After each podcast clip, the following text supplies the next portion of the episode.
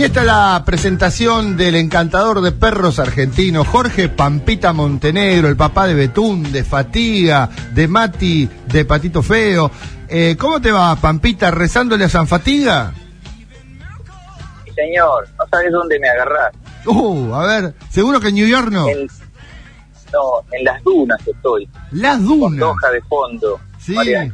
mirá qué grande. Con Doha de fondo. ¿Con Doha de Estoy en fondo? Qatar. ¿Estás en Qatar? Sí, señor. ¿Qué fuiste a llevar perro? A entrenar el perro de un jeque. Ahí está. Mirá, Bueno, has querido, hecho cosas peores, Sí. te digo. ¿eh? Sí, sí, entrenar vacas, entrenar cocodrilos. Sí. Bueno, eh, hermano, bueno, sí, eh, rezándole a San Fatiga, vos viste, ¿no? Sí. Este, está, está, está funcionando, está funcionando. Bueno, mantengamos la Este, estampita. Está, anda, anda muy amiga de del perro de San Roque, Violeta. Ah, mira vos. Ahí, sí, anda juntito. Este, bueno, hermano, eh, vamos a una cosita bien terrenal. A ver. Eh, hace unas columnas atrás habíamos dejado pendiente un tema, un día que vos no estabas, y estaba con Maru, y dijimos que íbamos a hablar de qué es lo que pasa cuando por alguna razón queda un perrito solo en una camada que es criado por su mamá el solo. Claro, porque algo que- digamos que... lo normal, uno está acostumbrado a cachorritos cuatro, cinco, lo mínimo, ¿no? Claro, no es, no es un tema que haya que subestimar. O sea, eso sí es una diferencia con los humanos. En los humanos, la normalidad, la generalidad, nos habla de un bebé con una mamá. Sí. Y cada tanto, dos o tres o cinco, pero muy excepcionalmente, Mm. ¿no? Sí, en sí, sí. general es un bebé, una mamá. En los perros es exactamente al revés. Lo excepcional es que haya un solo perrito con una sola mamá. Bueno, entonces esto se entrelaza con una pregunta histórica y este, muy debatida de cada a qué edad hay que separar a los cachorros de su mamá. Sí. ¿no? ¿A qué edad el humano debe intervenir?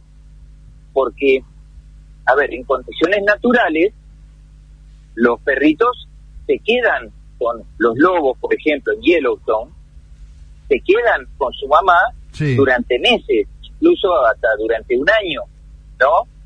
Sí, sí, sí. Incluso hay perritos que quedan viviendo siempre y forma eso es una manada en definitiva, Mariano. Una manada de perros Claro. o de lobos es una familia. Una familia. Hay lazos de parentesco. hay primos, hay hermanos, hay tíos, bueno, y eso es lo que mantiene la estabilidad de la manada. ¿No? Bueno, pero ¿qué es lo que pasa, por ejemplo, la diferencia entre separar al- a los perritos a los 45 o a los 60 días? Esta columna, Mariana, o Mariano, la vamos a acompañar de un video en donde yo lo que voy a contar ahora está bien, bien, bien clarito. ¿no? Bueno. A ver, en el momento, a los 40, 45 días, incluso antes, los perros, los perritos, los cachorros, ya empiezan de a poquito a comer sólido, ¿no? Y siguen dependiendo de la teta, pero cada vez menos, ¿no? ¿Por qué? Porque sus dientitos de aguja ya empiezan a aparecer, es- esa es la primera dentición, ellos les empiezan a provocar dolor en el pezón a la madre cuando se pasan de mambo con el uso de la boca. Claro. Este proceso es muy marcado y muy importante que ocurra entre los 45 y los 60 días. Ahí es el momento crítico. Porque en ese momento es cuando los cachorros toman real conciencia de que con su boca ellos pueden provocar daño. Y eso es un recuerdo que se propaga y se instala para toda la vida. El perro que no pasa por ese proceso Después se dice que tiene una boca dura y que usa la boca de manera indiscriminada ante cualquier conflicto mínimo. ¿Se entiende? Sí, Entonces, sí, sí. muy importante que los perritos por lo menos sean separados de su mamá no antes de los 60 días. Volviendo al caso de el perrito único, lo importante de esto es si vos mirás a 5, 6, 7 perritos mamando desde las seis tetas de su mamá, permanentemente ves que hay uno que está mamando y viene otro y lo saca de ese pezón y se pone a mamar. Y ese perrito entonces o se retira o se queda esperando o va y le saca a otro la teta. Que, que, que- a otro que está mamando también. Bueno esto es importantísimo Mariano porque esto es como si yo te dijera es el juego entre hermanos de compartir los juguetes o compartir la comida. Sí. el perrito que es único, como el hijo que es único y no tiene hermanos, no desarrolla la tolerancia a la frustración que surge cuando lo que él tiene se lo sacan. Cuando hay muchos perros, como cuando hay muchos hermanos humanos, Sí. esto es un ejercicio normal.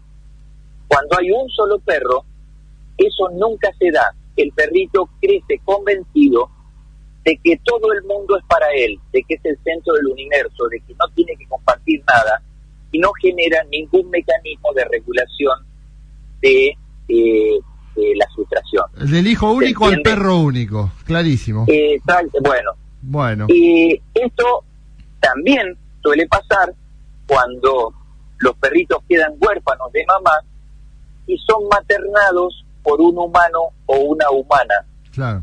Uno tiene que forzar el tipo de situaciones en las cuales el perrito tiene que pasar por situaciones de frustración en las cuales tenga que soportar que las cosas no salgan como él siente o cree que tienen que salir. Esos mecanismos de regulación de la frustración son fundamentales en todas las especies sociales. Hmm. Es el centro de, es el, mí el primer punto, lo más importante de, este, de generar vínculos. Vale para Eh, los hijos únicos, Pampa. ¿La seguimos Sí, la semana que viene? Bien, sí, sí, por supuesto, y, y vamos adelante hoy, ¿eh? Ah, Este, sí, no lo digamos, no lo digamos. Pálpito, Que festejemos, Pálpito, que festejemos, pálpito. que festejemos, nada. pálpito, pálpito, pálpito mío, Sí. 3 a 1. Pero la- Argentina arriba. Bueno, Eh, que dije. ¿qué ¿eh? lo dijo? Gracias, Pampita. Abrazo grande. Ahí va. Chao. Ah, ¿no había que decirlo? No. ¡Ay, carajo! Bueno, no Vamos a festejar. nada, Vamos, vamos a cruzar los dedos. Es que, es que Estamos haciendo aposté, cuernito. Le aposté, a San Fatiga. Vamos, vamos. Nos va a acompañar. Esperemos. Ahí va. Vamos, Hasta, ahí hasta va. luego, Pampita. Chao.